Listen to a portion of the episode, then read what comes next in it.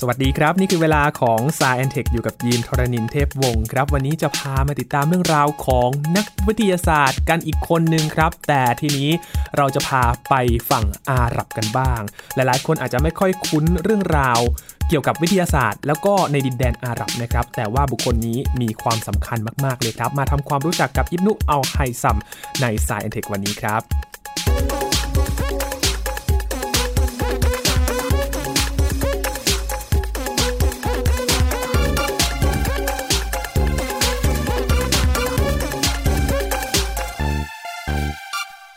พูดถึงดินแดนอาหรับนะครับหลายๆ คนอาจจะนึกถึงดินแดนที่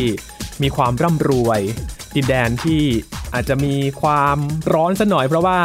มีพื้นที่ค่อนข้างจะแห้งเหมือนกับทะเลทรายอะไรอย่างนี้นะครับ แต่ว่าคุณผู้ฟังครับ พูดถึงดินแดนอาหรับกับเรื่องวิทยาศาสตร์ ก็มีความน่าสนใจไม่แพ้กันเลยนะครับ และหนึ่งในนั้นครับเป็นบุคคลที่เป็นยอดนักวิทยาศาสตร์มุสลิมด้วยนะครับ อิบนุอัลไฮซัม เรามาทำความรู้จักเขากันคุยกับอาจารย์บัญชาธนบุญสมบัติครับ สวัสดีครับอาจารย์ครับ สวัสดีครับยีนครับ สวัสดีครับท่านผู้ฟังครับ พูดถึงนักวิทยาศาสตร์กับดินแดนอาหรับ เราจะไม่ค่อยได้ยินฝั่งนี้สักเท่าไหร่อ่านะต้องาจารย์ต้องต้องเล่าให้ฟังว่าอย่างนี้ คือโลกเราเนี่ยจริงๆถูกเรียกว่าครอบงำถูกครอบงำโดยวิทยาศาสตร์ของตะวันตก แล้วเราจะพูดถึงกาลิเลโอ นิวตันอะไรต่างๆใช่ไหมฮะหรือบางทีก็จะมีชาวยิวบ้างแต่ก็เป็นเป็นตะวันตกทำนองนั้นนะฮะ แต่ว่าในช่วงประมาณสมัยหนึ่งเนี่ยนะครับในสมัยกลางของฝรั่งเนี่ยซึ่งสังคมนะครับต้องเรียกสังคมและการเมืองด้วยเนี่ยครับถูกครอบงำด้วยเรียกว่าศาสนาอืมคือศาสนาเนี่ยเยอะมากหน่อยนะครับไอ้ความเจริญก้าวหน้าเนี่ยก็อาจจะเรียกว่าช้ายิงมีอยู่แต่ว่าช้า ในในขณะเดียวกันเนี่ยทางโลกทางมุสลิมเรื่องมุสลิมเนี่ยโลกโลกอิสลามเนี่ยนะครับชาวมุสลิมเนี่ยเขาก็พัฒนาความรู้ขึ้นมา ทีนี้คำถามคือมาจากไหน ก็มาจากทางก่อนหน้านั้นคือพวกกรีก คือจริงๆแล้วกรีก พวกกรีกโรมันพวกนี้เนี่ยฮะมันเป็นรากของพวกฝรั่งเนาะครับแต่พอฝรั่งเขาหยุด ปรากฏว่าทางทางโลกของอิสลามเนี่ยหรือทางอาหรับซึ่งนับถือศาสนาอิสลามนะครับรับไปแทนในการการรับไปเนี่ยนะครับก็แน่นอนว่าต้องมีการแปลภาษาถูกไหมครับถ้าเกิดว่าเป็นภาษากรีกนะฮะก็ต้องแปลเป็นภาษาอาหรับอะไรเงี้ยนะครับครับหรือถ้าเกิดใช้ละตินก็ต้องละตินเป็นอาหรับ นะฮะแต่ในที่สุดเนี่ยถ้าถ้าเราเพิ่มกว้างๆก็คือว่า เวลาทางพวกฝรั่งไปเอาความรู้กลับมาเนี่ยนะครับก็ต้องแปลจากภาษาอาหรับเนี่ยกลับมาเป็นภาษาทางฝั่งตัวเอง คือเป็นละตินบ้างอิตาเลียนบ้างและอื่นๆเป็นต้น โลกนี้มันจะมีการถ่ายทอดความรู้แบบนี้ คือคนสอนคนเนี่ยใช่ถูกต้อง แต่หากว่าคนไม่เจอกันเนี่ยนะครับก็ต้องมีการแปลซึ่งอันนี้เป็นเป็นหัวใจของของการถ่ายทอดความรู้เลย แล้วมันก็ทำให้พวกบรรดาพวกนักคิดนักปราชญ์ทั้งหลายเนี่ยสามารถที่จะเอาไปต่อยอดได้ นะครับทีนี้ต้องให้เครดิตแบบนี้คือว่า ถ้านับพวกกลุ่มคนที่เขาศึกษาเรื่องทางเกี่ยวกับแสงขึ้นมาก่อนเลยเนี่ยนะฮะครับเออแรกๆเลยเนี่ยนะครับต้องถอยกลับไปประมาณสักแถวกรีกนะครับแถวกรีกเราอาจจะได้เคยเคยได้ยินเรื่องอาร์คิมิดีสเนี่ยนะครับ แล้วเผาเรือของของข้าศึกใช่ไหมโดยใช้กระจกเว้าใช่ไหมอ่าโฟกัสแสงแล้วก็เผาเรือคือเรือนี่มันมันวิ่งไม่ได้ไม่เร็วหรอกนะฮะ แต่ว่าไอ้ไอ้การคุมแสงมันจะง่ายกว่านะครับโฟกัสไปที่ใบเรืออ่าเอาลุกไหม้เลยแบบนั้นครับซึ่งน่าจะเป็นเรื่องจริงนะเพราะว่าอันนี้ก็ถูกบันทึกเอาไว้ด้วยนะครับอย่างตำราของเอ่อคนที่เราจะเล่าวันนี้นะครับชื่ออัลฮัสเซนซึ่งทางฝรั่งเรียกแบบนี้นะฮะหรือว่าอิบนุอัลไฮซัมเนี่ยก็ก็มีมีบันทึกเอาไว้แบบนั้นนะครับอืมอิบนุอัลไฮซัมนี่มีความโดดเด่นในด้านไหนครับอาจารย์ความสำคัญเขาคืออย่างนี้เลยครับ ต้องพูดว่าอย่างนี้ นักประวัติศาสตร์วิทยาศาสตร์เนี่ยบางคนนะครับหรือหลายคนเลยนะครับ ถือว่าเขาน่าจะเป็นหนึ่งในคนที่ทำให้เกิดวิทยาศาสตร์สมัยใหม่ขึ้นมาด้วยซ้ำไป แต่บางคนก็ไม่ถืออย่างนั้นครับเพราะว่ามันยังไม่เป็นระบบมากๆขนาดนั้น มันอาจจะด้วยด้วยไบแอสของทางชาติพันธุ์หรือเปล่าไม่แน่ใจ แต่ว่าหัวใจอยู่ตรงนี้ครับ คือเขาเป็นนักทดลอง ทุกอย่างที่เขาเขาเขาเสนอขึ้นมาเนี่ยเขาทำการทดลองให้เห็นครับทีนี้ไม่แค่ทดลองด้วยเขามีทฤษฎีนะทฤษฎีว่าน่าจะเป็นแบบนี้แน่นอนว่าคำว่าทฤษฎีเนี่ยก็มีทั้งถูกทั้งผิด ทีนี้ต้องต้องบอกไปอย่างนี้นะคำว่าวิทยาศาสตร์นี่คำว่าทฤษฎีไม่จำเป็นต้องถูกนะครับวิทยาศาสตร์คือสิ่งที่สามารถพิสูจน์ว่าถูกพิสูจน์ว่าผิดได้อ่านะอันนี้เป็นหลักการวิทยาศาสตร์เลยนะครับครับ ถ้ามีใครเสนออะไรบางบางอย่างนะครับ เออแล้วไม่สามารถพิสูจน์ได้ว่า มันมันมันผิดเนี่ยอันนั้นไม่ใช่วิทยาศาสตร์เออแปลกไหมนะครับคำว่าวิทยาศาสตร์แปลว่าถ้าคุณเสนออะไรมาเนี่ยมันต้องถูกพิสูจน์ว่าผิดได้ ทีนี้ถ้าพิสูจน์ถูกว่าว่าว่าผิดเนี่ยนะครับก็ล้มไปความเชื่อนั้นก็ล้มไปหรือหายไป ไม่ได้หายไปคือถูกเอ่อไม่ไม่เชื่อไป แต่ถ้าเกิดว่าพยายามพิสูจน์ว่าผิดแล้วไม่มันไม่ผิดสักทีหนึ่งเนี่ยมันก็จะเริ่มเรียกว่าความน่าเชื่อถือก็เพิ่มขึ้นการทฤษฎีอ่าทีนี้ท่านนี้นะครับ นักวิทยาศาสตร์เอ่อชาวมุสลิมท่านนี้นะครับ ก็เป็นคนที่เก่งทั้งเรียกว่าบุญระบูคือการทดลองก็เก่งครับทฤษฎีก็เก่ง และที่สำคัญคือเวลามีการทดลองปั๊บเนี่ยก็เอาทฤษฎีตัวเองเนี่ยไปจับการทดลองแล้วอธิบายมาเป็นเป็นเรื่องเป็นราวเลย แล้วเขียนตำราขึ้นมานะครับ ในกรณีของทัศนศาสตร์ หรือว่าเกี่ยวกับแสงเนี่ยนะครับเขียนตำรามาเจ็ดเล่มโอ้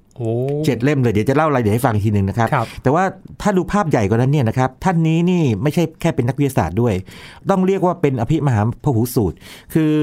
ทางเรื่องทางทัศนศาสตร์เรื่องหนึ่ง ดาราศาสตร์ก็เก่งครับแต่คณิตศาสตร์ก็เก่งอืมนะครับ เรื่องเทววิทยาก็เก่ง แล้วเรื่องอื่นๆด้วยนะครับเล็กๆน้อยๆอะไรอย่างนี้ เราอาจจะนึกถึงคนอย่างเลโอนาร์โด ดาวินชี อะไรแบบนั้นทำนองนั้นรอบรู้ใช่รอบรู้อ่าสมัยก่อนเนี่ยอาจจะมีมีลักษณะเป็นแบบนั้นคือมันยังไม่แบ่งแยกสาขาไงครับคือเป็นเรื่องธรรมชาตินะครับเอาภาษาอังกฤษเรียก polymath อืมโพลีแปลว่าหลากหลากหลายแมทเนี่ยไม่ใช่ไม่ใช่คณิตศาสตร์นะครับแมทเนี่ยมันหมายถึงพวกความรู้มีความรู้ที่หลากหลายครับครับ ถ้าจะย้อนกลับไปรู้จักกับอัลไฮซัมนี่ในยุคไหนครับอาจารย์ อ่า ต้องถอยไปมันพันปีเลยโอ้นะครับ เกิดในปีนู่นเนี่ยคศ965 ครับก็คือประมาณพันกว่าปี โอ้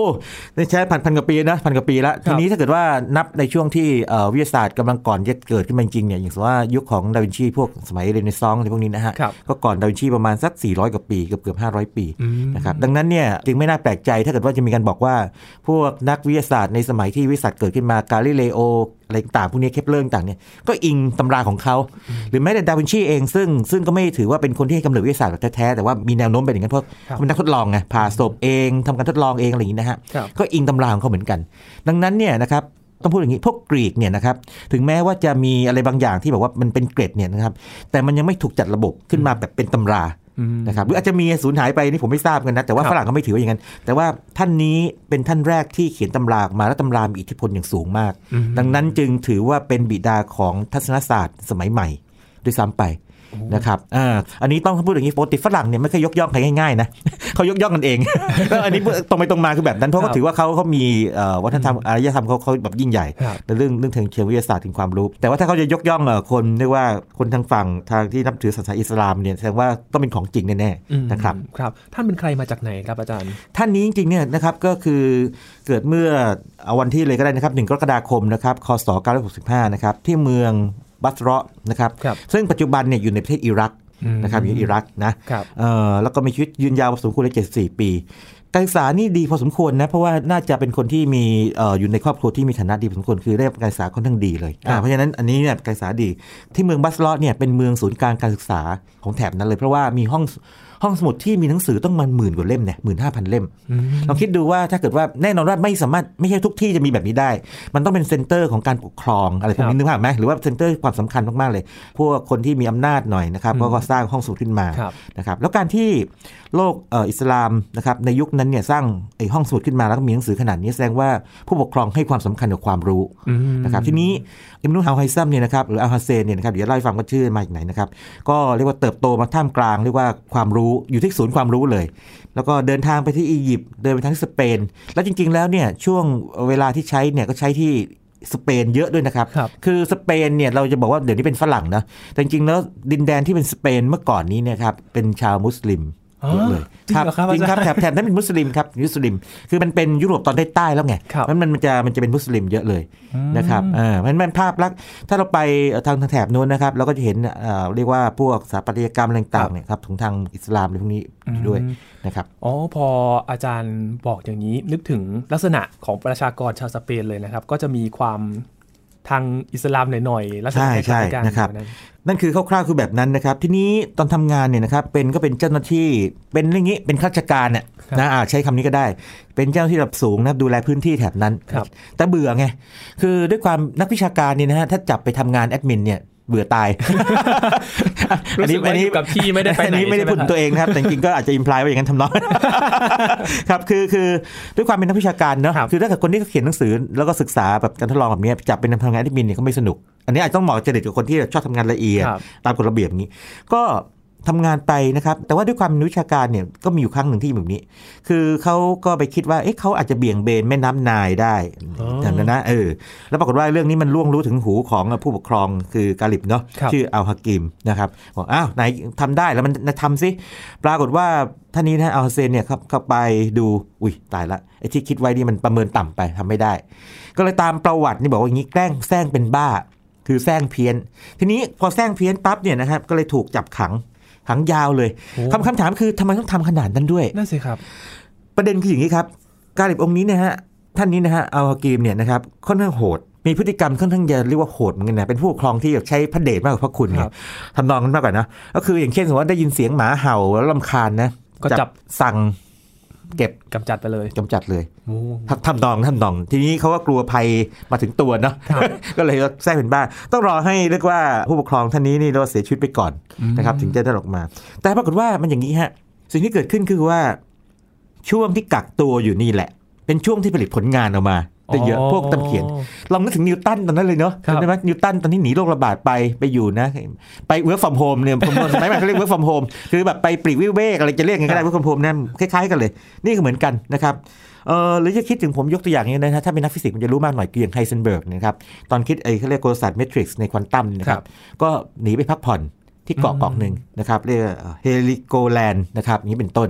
นะครับหรือแม้แต่ประธานาธิบดีของเกาหลีใต้คิมแดจุงก็บอกว่าช่วงหนึ่งในที่ดีสุดในชีวิตเนี่ยคือช่วงติดคุกจากการถูกกลั่นแกล้งการเมือง เพราะว่าได้อ่านหนังสือดีๆเยอะเลยอะไรอย่างนี้เป็นต้นอ่าแต่นี้ก็ต้องบอกว่างี้นะฮะ คงจะเป็นจริตของเอ่อบรรดานักคิดต่างครับๆอาจจะเหมาะกับบางท่านที่ฟังอยู่นะฮะ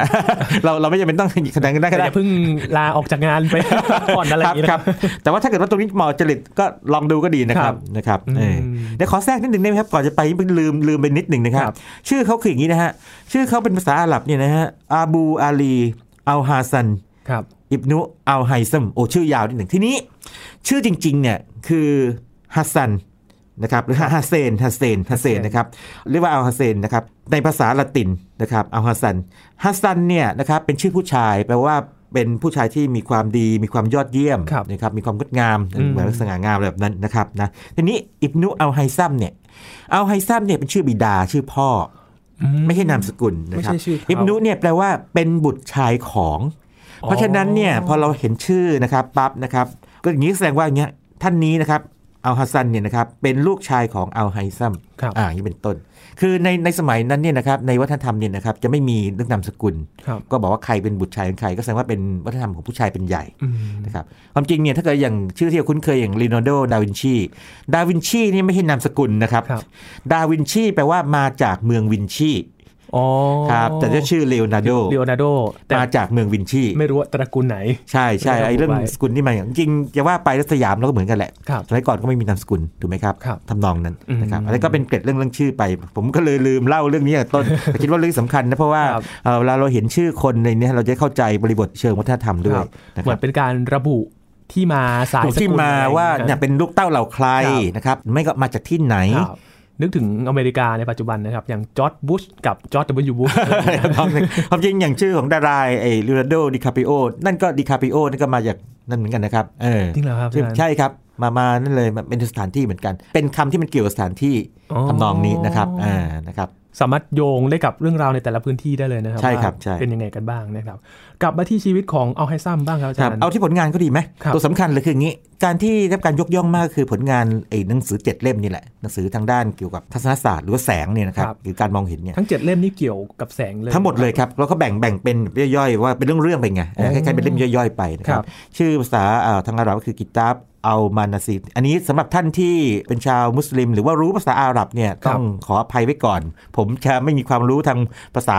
อาหรับนะครับ อันนี้อ่านเสียงตามที่ภาษาไทยเขียนออกมาครับนะครับ ก็เจ็ดเล่มเจ็ดเล่มนี่ก็เล่มแรกนี่ก็เรื่องเป็นพื้นฐานของแสงนะครับ พูดถึงว่าแสงการต้องใช้การทดลองศึกษานะครับ แสงนี่เหมือนกันหมดไม่ว่ามาจากไหนแหล่งกำเนิดอะไรครับจะเป็นแสงอาทิตย์แสงอาทิตย์มันก็คือแสงอืมนะครับ แล้วก็อธิบายถูกต้องเลยว่าการที่ คนเรามองเห็นเนี่ยเป็นเพราะว่าแสงจากสิ่งนั้นเนี่ยนะครับมันเข้าหาตาเราอ่าเช่นของที่มีแสงสว่างตัวเอง หรือว่ามันสะท้อนออกมา เรื่องนี้เราอาจจะฟังแล้วมันก็อาจจะไม่ไม่แปลกใจอะไร แต่ว่าต้องไม่ลืมว่าอย่างนี้ในสมัยก่อนถกเถียงกันเยอะมากเลย เคยเห็นภาพนี้ไหม่ยินเอ่อภาพซูเปอร์แมนเนาะเอ่อส่งแสงออกจากตาเออเอาไปเออเคยเคยเคยเห็นนะเคยใช่ไหมครับทำทำนองนั้นต้องบอกว่าคนสมัยก่อนนี่ จำนวนหนึ่งนะครับ แล้วก็เป็นคนดังด้วยนะ พวกนักปราชญ์ทั้งหลายนะครับ เชื่อว่าการที่เรามองเห็นเนี่ยแสงออกจากตาไปอ่านะครับนั่นทฤษฎีของเขาเป็นอย่างนั้น เรียกว่าทฤษฎีส่งออกครับอย่างเช่นยูคลิดหรือโทเลมียูคลิดนี่คนที่เก่งเรขาคณิตอะครับชื่ออย่างนั้นนะครับโทเลมีโทเลมีก็ด้วยนะครับ แต่ว่าอีกกลุ่มหนึ่งก็เชื่อว่าจริงๆน่ะมันแสงจากสิ่งนั้นเข้าตา ก็ถกเถียงกันมานานนะครับอ่าแต่เอาไฮซัมเนี่ยนะครับหรือว่าอัลฮัสเซนเนี่ย เชื่อถูกต้องนะครับก็บันทึกเอาไว้ แล้วก็พูดถึงการรับรู้ด้วยการมองเล่มที่ 2 เล่มที่สามเงื่อนไขทำให้เห็นได้ชัดเจนนะครับเล่มที่สี่นี่ก็พูดถึงการสะท้อนของแสงเราพูดถึงสะท้อนเนี่ยปั๊บเนี่ยเราจะคิดอย่างนี้ เราคิดถึงพวกกระจกแบนๆเนาะครับแล้วสะท้อนมุมตกเท่ากับมุมกระทบอ่าโอ้เห็นง่ายมากสำหรับสำหรับอัลฮัสเซนหรือหรือว่าคนที่ศึกษาพวกนี้มาเขาคิดถึงผิวโค้งด้วยไงยินอืมอ่า กระจกโค้งอะไรอย่างนี้กระจกนูนความจริงเนี่ยเรื่องเรื่องนี้นะครับโค้งนูนต่างๆเนี่ยนะครับเรื่องนี้น่าจะรู้กันมานานพอสมควรแล้วเพราะอย่างเมื่อกี้ที่คุยถึงอาร์คิมิดีสครับใช่ไหมเออก็มีกระจกเว้าที่รวมแสงมาไปโฟกัสครับเออแต่ว่าอัลฮาเซนเนี่ยก็จะพยายามจะเอาคณิตศาสตร์หรือเรขาคณิตเนี่ยเข้าไปจับด้วยเส้นมองทางหาเป็นหลัยังกไงการใช่มีหลักการมีการทดลองชัดเจนมากครับรูปร่างทั้งแบนทรงกลมทรงกระบอก รูปกรวยเนี่ยมีหมดเลยอืมนะครับส่วนเล่มเล่ม5นี่นะครับจะไม่ได้เป็นทัศนศาสตร์โดยตรงเป๊ะๆแต่ว่ามันมีส่วนเกี่ยวข้อง คือเป็นปัญหาเชิงคณิตศาสตร์ครับยินยินเคยเล่นสนุกเกอร์ไหม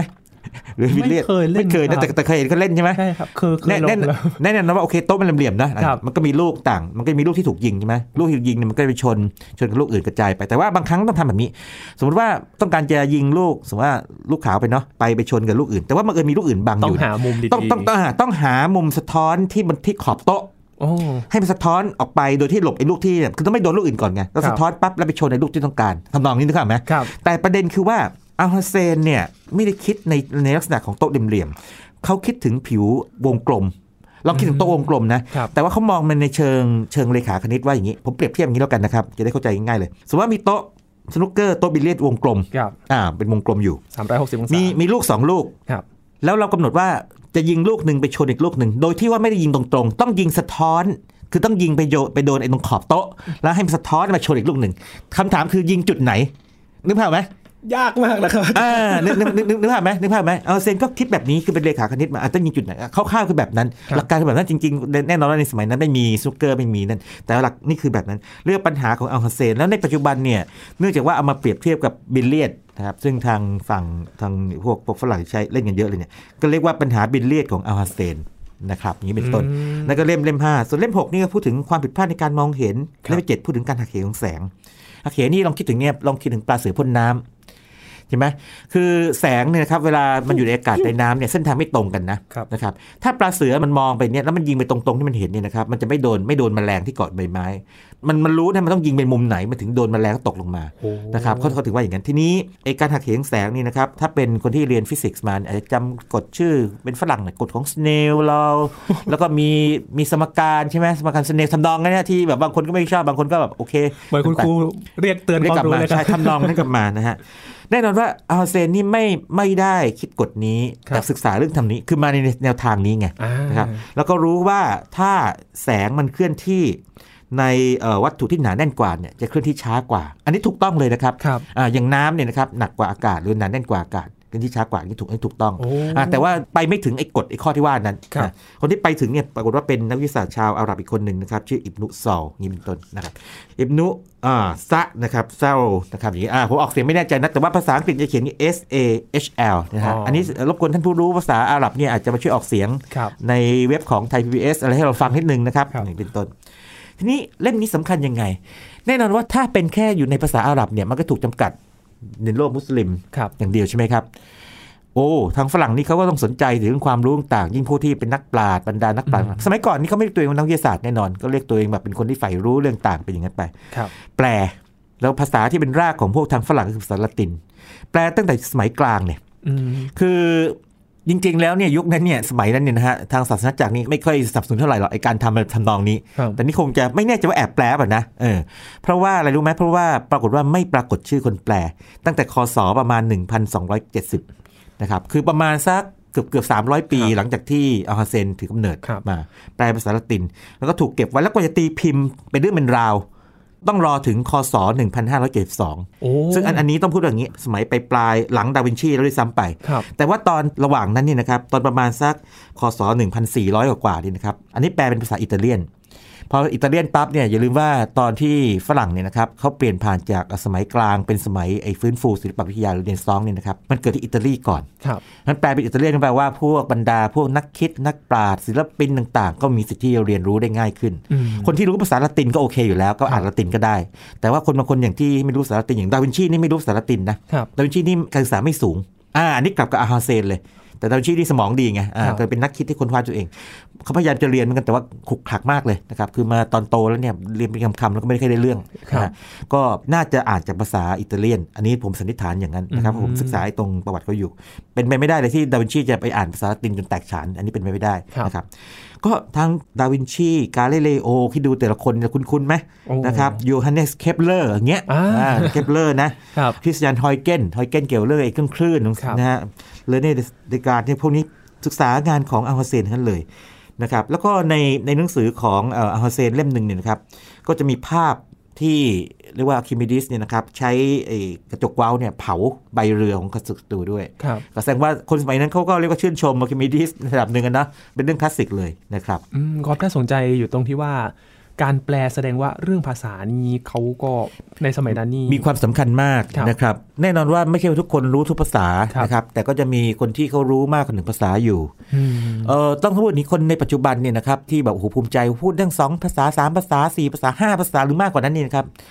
ถ้าเป็นคนสมัยโบราณนะเขาอาจจะไม่ได้ถึงกับตื่นเต้นมากขนาดนั้น เพราะว่าถ้าเป็นคนที่อยู่ตามเส้นทางสายไหม อันนี้ขอแฉลบนอกเรื่องนิดหนึ่งนะฮะครับโดยเฉพาะเป็นพ่อค้าเนี่ยนะครับ คิดดูทางสายไหมนี่มันเริ่มที่จีนใช่ไหม เมืองยาวฉงมากอันเลยเนี่ยนะครับยาวไปนึงโลกไปทางฝั่งโน่นคอนสแตนติโนเปิลเลยเนี่ยแล้วก็ลงมาแฉลบลงมาทางอาหรับพวกนี้ด้วยนะยาวขนาดนั้นเนี่ย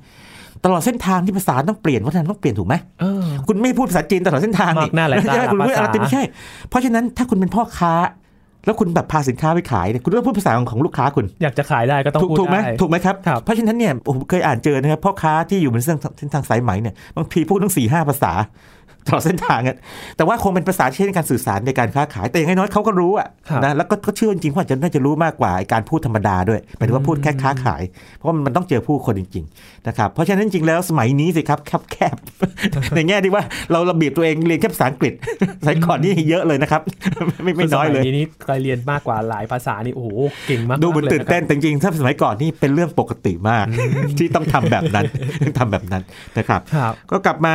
ที่ที่อัลฮัสเซนนิดหนึ่งครับก็นั่นคืองานแห่งชีวิตของเขาครับนะครับซึ่งเป็นสุดยอดผลงานที่ทำให้โลกตะวันตก แล้วก็โลกในปัจจุบันเนี่ยใช้งาน แล้วผลงานของเขามีอย่างอื่นได้ไหมครับครับ ก็ถ้าเป็นเรื่องเกี่ยวกับออปติกส์เนี่ยก็นอกจากการมองเห็นเนี่ยเขาครับบอกว่าโอเค ไม่ใช่ว่าแสงออกไปจากตานะมันครัสะบท้อนเข้ามาห่างหรือส่องมันห่างเนี่ยอัลฮัสเซนในหนังสือเขาเนี่ยนะครับยังมีกายวิภาคของดวงตาด้วย แต่ว่าไม่มีประวัติว่าเขาผ่าเองนะครับน่าจะเป็นการศึกษามาจากท่านอื่นทีหนึ่งทางชีววิทยาอ่าอันนี้อันนี้ผมไม่ไม่ confirm อย่างนั้นนะฮะ แต่ว่ามีภาพนั่นต่าง เพราะว่าการแพทย์ในโลกทางมุสลิมทางอาหรับนี่นะครับครับเจริญมากนะครับในสมัยที่ทางโลกตะวันตกเนี่ยเป็นสมัยกลางอยู่ครับนะครับก็มีอย่างนี้ด้วย แล้วก็มีคำอธิบายจากอัลฮาเซนว่าดวงตาเนี่ยเป็นอุปกรณ์ทำหน้าที่รับแสงอย่างนี้เป็นต้นนะครับคือมองมองเป็นเชิงฟิสิกส์เลย แล้วก็เรื่องพวกกระจกต่างๆนี่มันเกี่ยวกับแสงอยู่เนาะครับแล้วเขาก็ขยายออกไปขยายออกไปเช่นทำเรื่องกล้องรูเข็มอืมแล้วก็อธิบายเรื่องเกี่ยวกับเรื่องแสงจันทร์แสงสนธยาที่ก่อนพวกโพเพลนะครับนะอืมก่อนเช้านะครับตอนเย็นนะครับตอนหัวค่ำเนี่ยอุปราคาคือพวกดวงจันทร์บางดวงอาทิตย์อย่างนี้เป็นต้นนะครับหรือแม้แต่จันทรุปราคานะครับแล้วก็อย่างรุ้งกินน้ำแต่แต่ว่ารุ้งรุ้งกินน้ำเนี่ยเอาเข้าจริงแล้วเนี่ยต้องพูดอย่างนี้รุ้งกินน้ำเนี่ยคนที่อธิบายได้ถูกต้องเป็นคนแรกเนี่ยเขาจะเป็นนิวตัน นะคือมีความพยายามกันมาต่อเนื่องมันมันซับซ้อนหน่อยไงครับแล้วก็วิเคราะห์รังสีของแสง ยีนเรียนสายวิทย์เนาะครับยังจำการแตกเวกเตอร์ได้ไหมตอนเรียน projectile ที่แตกเป็นแกน x แกนแกน x แกน y อะแนวดิ่งแนวนอนภาพจำมาแล้วอะดึงได้บ้างไหมคล้ายคล้ายๆแบบนั้นคือใครที่เรียนสายศิลป์นี่ฟังแล้วอย่าเพิ่งอย่าเพิ่งเบื่อไปก่อนจะบอกว่าอย่างนี้ เวลาวิเคราะห์อะไรถ้าอะไรวิ่งตรงๆมันง่ายครับเพราะมันคือเส้นเดียวตรงอืมๆแต่เมื่อไหร่ก็ตามมันวิ่งโค้งหรือมันมันอืมเปลี่ยนเส้นทางเนี่ยมันยากละครับเพราะมันโค้งหรือมันเบี่ยงเส้นทางเนี่ยถ้ามันอยู่บนระนาบเนี่ยมันก็ต้องแตกเป็นสองสองแกนก็คือครับตามทิศทางเอางี้เหนือเหนือใต้กับอ่าออกตกอะอย่างนี้แล้วกันนึกภาพอย่างสี่ทินี้ศตั้งที่ตั้งฉากกันอยู่ครับนะครับ อัลฮุเซนเป็นคนแรกที่วิเคราะห์เส้นทางรังสีของแสงเนี่ยด้วยการแตกออกเป็นอย่างนี้ที่บอก คือสองทางตั้งฉากกันอ่าอ่าดังนั้นเนี่ยมันเลยนำไปสู่ทัศนศาสตร์เชิงเรขาคณิตครับซึ่งหลังจากนั้นก็ถูกพัฒนาขึ้นไปเป็นระบบด้วยคณิตศาสตร์อืมนี่เป็นต้น เพราะฉะนั้นจริงๆนะคนคนนี้เรียกว่าท่านนี้เป็นผู้ที่มาก่อนการอื มมาก ๆ เลย แล้วก็มาก่อนการนี่โอ้โหก่อนนักวิทยาศาสตร์ที่แบบเรียกวิทยาศาสตร์แท้ๆเนี่ยร่วม 500 ปี พวกก่อนสมัยกาลิเลโอครับนะครับแล้วก่อนพวกเรา 1,000 ปีอืมนะครับแล้วก็จริง ๆ แล้วเมื่อประมาณ 5 ปีก่อนนี่นะครับก็คือ 2015 นี่นะครับทั้งโลกนี้เขาฉลองกันนะครับเรื่องปีแห่งแสงนี่นะครับแล้วก็ชูเอาฮัสเซนขึ้นมาเพราะมันครบรอบ 1,000 ปีของการตีพิมพ์ตำราเล่มนี้นะครับ แล้วจริงๆถ้าเกิดนับตอนที่เราคุยกันอยู่ตอนนี้ก็ 1,000 กับอีก 5 ปีครับ นะครับเพราะฉะนั้นก็ยังฉลองอยู่ได้นะเพราะเรื่องแสงนี่เป็นเรื่องสำคัญนะครับครับแล้วก็มีเรื่องอื่นเช่นเมื่อกี้คุยไปแล้วเรื่องปัญหาของอัลฮัสเซนที่อืมเรื่องของบิตตัวบิลเลียดวงกลมใช่ไหมครับแล้วก็มีเรื่องคณิตศาสตร์ เช่นเขาคิดสูตรผลรวมอย่างนี้นะครับยีนหนึ่งถึงร้อยบวกกันหนึ่งบวกสองบวกสามบวกสี่บวกถึงหนึ่งร้อยเนี่ยเขาพิสูจน์ด้วย แล้วพิสูจน์สูตรดังกล่าวด้วยเรขาคณิต โอ้ใครใครใครสนใจนี่ลองไปหาดูนะครับ แล้วก็มีเรื่องเกี่ยวกับจำนวนสมบูรณ์ต่างโอ้คณิตศาสตร์มาๆครับเล่าเล่าคร่าวๆอย่างนี้นะครับจำนวนสมบูรณ์คืออะไรนะครับ perfect number คืออย่างนี้ สมมติว่าเรายกตัวตัวหนึ่งขึ้นมาอย่างเลขหกนี่นะครับครับเลขหกนี่มีอะไรหารมันได้บ้างหนึ่งหารมันได้ละอ่าสองก็หารได้สามก็หารได้ครับหกก็หารได้ใช่ไหมอ่าทีนี้ตัดหกทิ้งเพราะว่ามันคือตัวมันเองครับเอาเฉพาะหนึ่งกับสองกับสามมาบวกกันหนึ่งบวกสองบวกสามก็ได้หกหกอ่านี่คือจำนวนสมบูรณ์อ่าอ่าทีนี้ถ้าเราเลขอย่างเช่นเลขยี่สิบแปดครับยี่สิบแปดมีอะไรบ้างหนึ่ง สองก็ได้ใช่ไหมครับสี่ก็ได้สี่เจ็ดยี่แปดไงอ่าครับนะครับเจ็ดก็ได้เอาเจ็เจ็ดดสี่เลยแปดสิบสี่ก็ได้อ่าสิบสี่คูณสองเนี่ยครับแต่ยี่แปดไม่นับ ถ้าเอาหนึ่งบวกสองบวกสี่บวกเจ็ดบวกสิบสี่จะรวมได้ยี่แปดเหมือนกันอืมนี่จำนวนสมบูรณ์เขาก็จะมีผมจะไม่พูดสมการแล้วกันนะ แต่ว่า อาฮาเซนก็จะคิดเรียกว่าเสนอทฤษฎีที่มันเกี่ยวข้องกับจำนวนสมบูรณ์แบบนี้ออกมา อ่าอย่างนี้เป็นต้น คือเป็นนักคิดนะครับ ดาราศาสตร์ก็เก่งนะครับ ดาราศาสตร์นี่เขียนเขียนผลงานไว้ 25 ชิ้นเนี่ยครับตำแหน่งทางช้างเผือก การกำหนดเอ่อระบุเส้นเมริเดียนนะครับ การเคลื่อนที่ของดาวเคราะห์ทั้งเจ็ดดวงเป็นต้นนะครับ โครงสร้างของโลก แต่โครงสร้างโลกนี่เขาเข้าใจผิดนะ คิดว่าโลกเป็นศูนย์กลางจักรวาลอย่างนี้อืมซึ่งก็ไม่แปลกเพราะว่าสมัยก่อนก็ก็ถกเถียงกันอยู่ถกเถียงกันอยู่ สมัยนี้ก็ไม่แน่นะ นะครับ สมัยนี้บางทีบางคนก็คิดตัวเองเป็นศูนย์กลางจักรวาลก็มีนะครับนี่เราขำๆพูดถึงเงายินเคยสังเกตดวงจันทร์ไหมมันจะมีแบบสมมติว่าวันเพ็ญนี่นะที่เรียกกระต่ายเป็นดวงจันทร์เนี่ยอ่ามันคือครับเข้มๆใช่ไหมแต่ส่วนที่อื่นมันสว่างกว่าถูกไหมครับสมัยก่อนถกเถียงกันนะว่าเอ๊ะไอ้ส่วนที่เข้มสว่างมันต่างกันยังไงบางคนบอกอืมเอ๊ะมันเป็นนั้นเปล่า มันเป็นเงาภูเขาบนดวงจันทร์หรือเปล่าอ๋อนะฮะซึ่งก็ไม่ใช่ มันเป็นเงาสะท้อนจากโลกไปหรือเปล่าของมหาสมุทรกับของโลกก็ไม่ใช่นะครับหรือมันเป็นบริเวณที่ใสๆของดวงจันทร์ที่มองทะลุไปหรือเปล่า ก็ไม่ใช่โอ้มีด้วยเหรอครับมีมีครับทฤษฎีเต็มเลย อัลเซนก็จะปฏิเสธทฤษฎีพวกนี้ครับด้วยหลักการต่างๆ เช่นว่าถ้ามันเป็นสมมติว่ามันเป็นเงาของภูเขาจริงเนี่ยเวลาดวงจันทร์มันหมุนแบบว่าสมมติว่าเปลี่ยนมุมไปเปลี่ยนไปเนี่ยครับคือไม่ได้หมุนนะแต่ว่าเรามองได้ได้เอ่อมุมต่างๆเนี่ยนะครับมันควรจะเห็นต่างกันอย่างนี้เป็นต้นอืมนะครับปรากฏว่าอัลเซนเนี่ยเป็นคนแรกหรือคนแรกๆเลยที่บอกว่าจริงๆ แล้วน่าจะมาจากไอตัวองค์ประกอบทางเคมีมันต่างกันอะ แต่แน่นอนเขาไม่รู้หรอกว่าไอหินบนดวงจันทร์เป็นไงมันคือปัจจุอะไรปัจจุบันนี่ก็พบว่าเป็นอย่างนั้นจริงอ่านะบริเวณที่เข้มกว่าบริเวณที่เป็นลาวาแข็งครับแข็งตัวก่อน คือมาถูกทางอืนะครับมาถูกทาง แล้วก็เรื่องที่ไม่เกี่ยววิทยาศาสตร์ก็มีนะครับ เพราะว่าเขาเป็นเอ่อเป็นมุสลิมใช่ไหมครับเพราะฉะนั้นเรื่องเทววิทยาความเป็นนบี นบีคือใครนบีนี่คือคนผู้ที่ได้รับการเลือกสรรจากอัลเลาะห์นะครับ คือพระเจ้าของทางทางอิสลามเนี่ยนะครับให้เป็นผู้หน้าที่บอกข่าวดีตักเตือนมนุษย์อื ให้มนุษย์มีหนทางที่ดีงามครับนะครับเรียกนบีทำไมต้องเขียนเรื่องนี้เพราะว่ามันมีนบีเรียกว่าคนที่แอบอ้างเป็นนบีนบีปลอมพูดง่ายๆอืมนะฮะอัลฮาเซนนี่ด้วยความเป็นนักวิชาการก็คงจะไม่ให้โจมตีตรงๆหรอก แต่ว่าใช้เทหลักการว่านบีที่ถูกที่แท้จริงจะต้องเป็นอย่างไรนี่เป็นต้นนะครับแล้วก็ที่เกี่ยวกับทางเทววิทยาแต่จริงๆคือเป็นฟิสิกส์นะหรือว่าเป็นภูมิศาสตร์แล้วกันนะครับ คือคนมุสลิมเนี่ยเวลาจะละหมาดเนี่ยนะครับก็จะต้อง หันไปหน้าไปทางที่ตั้งของไอ้หินกาบะห์นในนครเมกกะครับใช่ไหมครับเออก็คำนวณว่าทิศที่ว่าเรียกว่ากิบกิบลัตเนี่ยนะครับหันทิศไหนเป็นต้นอืมนะครับ อันนี้คือใช้ความรู้ทางเอ่อวิทยาศาสตร์เข้ามาช่วยนะครับโอ้เห็นว่ามีความหลากหลายมากเนาะครับและมีเรื่องอื่นอีกนะ เช่น อิทธิพลทุ่นทำนองดนตรีต่อวิญญาณของสัตว์ ดนตรีดนตรีเนี่ยมันมีผลต่อสัตว์ยังไงนะครับทำไมเราเห็นดวงจันทร์ที่ใกล้ขอบฟ้าใหญ่กว่า ดวงจันทร์ที่อยู่บนหัวเราครับอย่างนี้เป็นต้น อะไรอย่างนี้เป็นต้นนะครับ และอื่นๆอีกมากมายเลย เพราะฉะนั้นเนี่ยด้วยความที่มีความหลากหลายในความสนใจความรู้นะครับ จึงเรียกว่าเป็นโพลิแมทหรือว่าพิมหาภูสูตรผมจะใช้คำนี้เสมครัอบเลยนะครับอืมอาจารย์ครับ จากผลงานของเอาไฮซัมนะครับที่เราได้ทราบกันมา กุญแจสำคัญอะไรที่ ทำให้เขาเป็นอย่างนี้ใช่ไหมทำให้เขาเป็นอย่างนี้แล้วก็ได้เป็นที่เข้าใจว่าอย่างนี้นี้นะครับครับมีมีสองอย่าง เราต้องมองบริบทให้ถูกต้องด้วยนะคครัรับบเข้าใจมนุษย์สักคนหนึ่งเขาเป็นมุสลิมที่เคร่งครัดมากนะครับเพราะฉะนั้นเรื่องเอ่อศรัทธาใน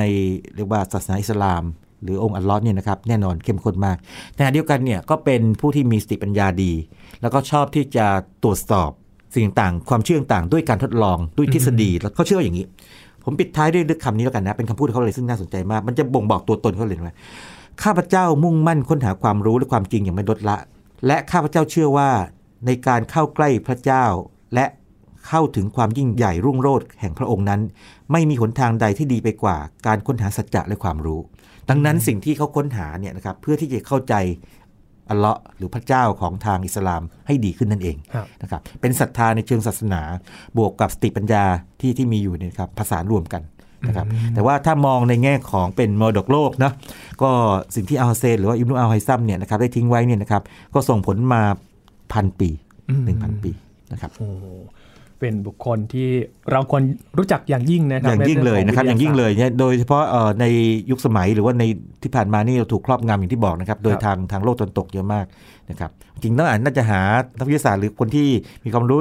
ทางในในวัฒนธรรมอื่นเนาะครับอ่าจีนหรืออะไรต่างๆนะครับ หรือโลกทางที่ไม่ใช่ตะวันตกแท้ๆนะครับครับอ่าเป็นไงบ้าง ว่าจะเป็นไงบ้าง มีอยู่แน่นอนนะมีแน่นอนครับ มีแน่นอนครับครับ จากที่เรารู้จักกับนักวิทยาศาสตร์มาหลาย ๆ ท่านนะครับ จุดร่วมกันอย่างหนึ่งก็คือ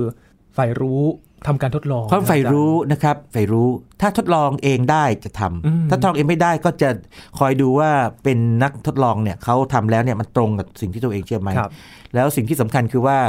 จะเป็นคนที่ใช้หลักฐานบวกกับเหตุผลครับแล้วก็ตีความมัน แล้วก็ปฏิเสธสิ่งที่มันไม่ใช่ก็ตัดทิ้งไปอืม นะครับครับแล้วก็จุดสำคัญอีกเรื่องหนึ่งคืออย่างนี้เท่าที่สังเกตนะครับ พวกที่จะเป็นพวกที่สร้างความรู้ขึ้นมาเนี่ยชอบบันทึกอืมคืออย่างกรณีเอ่ออัลฮอสเซนนี่ชัดเจนมากเขียนตำรามาจริง ๆ 200 กว่าเล่มนะครับนะครับแต่ว่าสูญหายไปเยอะเลย แต่ว่าโชคดีที่เหลือ เหลือเพราะว่าถูกแปลเป็นภาษาละตินไงอืมนะครับหรือว่าอย่างแม้แต่ดาวินชีเนี่ยซึ่งซึ่งแม้ไม่ว่าไม่เขียนตำรานะ คือบอกว่าจะเขียนที่ไรไม่เคยเขียนเลยนะครับแต่จดบันทึกเอาไว้นะครับ นะเขาเรียก codex นะครับเป็นตำราเป็นเอกสารที่เขียนด้วยลายมือนี่นะครับครับเจ็ดพันกว่าหน้า 7,600 หน้า ซึ่งโอ้โหมันมันในแง่หนึ่งมันยิ่งดีไม่แพ้ตำราเลย เพราะมันบ่งบอกความคิดดิบๆของเขาเลยอะอืมอ่าที่ยังไม่ถูกปรุงมากๆนะครับว่าตอนคิดคิดยังไง คือบอกรากแห่งความคิดออกมาอืมนะครับแล้วก็หลายท่านก็เป็นอย่างนั้นครับถ้าเป็นสมัยใหม่ก็จะตีพิมพ์เป็นบทความเพื่อครับจะไปลงใน journal คพรับรีเซนต์ในวารสารวิชาการอ่าในใน conference ต่างๆครับนะครับการประชุมวิชาการต่างๆแบบนี้เป็นต้น ยุคสมัยก็จะเป็นอย่างนั้นนะคครัรับบเพราะฉะนั้นใฝ่หาความรู้แล้วก็บันทึกเผยแพร่ครับนะครับครับชีวิตของนักวิทยาศาสตร์ต่างๆ ทุก ๆ ท่านเหล่านี้นะครับน่าจะเป็นแรงบันดาลใจในการเรียนรู้สำหรับผู้ฟังได้ใช่ครับไม่มากก็น้อยนะครับ และนี่คือชีวิตของอิบนุอัลไฮซัมนะครับบุคคลสำคัญทางด้านวิทยาศาสตร์ที่เราควรรู้จักอย่างยิ่งอีกท่านหนึ่งนะครับ วันนี้ขอบคุณอาจารย์บัญชามาก ๆ เลยครัครับบยินดีมากครับ นี่คือ Science Tech นะครับ คุณผู้ฟังติดตามรายการกันได้ที่ thaipbspodcast.com รวมถึงพอดแคสต์ช่องทางต่าง ๆ ที่คุณกำลังรับฟังอยู่นะครับอัปเดตเรื่องราววิทยาศาสตร์เทคโนโลยี และนวัตกรรมกับเราได้ที่นี่ทุกที่ทุกเวลาเลยครับช่วงนี้ยีนทรณินเทพวงศ์พร้อมกับอาจารย์บัญชาธนบุญสมบัติลาไปก่อนนะครับ สวัสดีครับ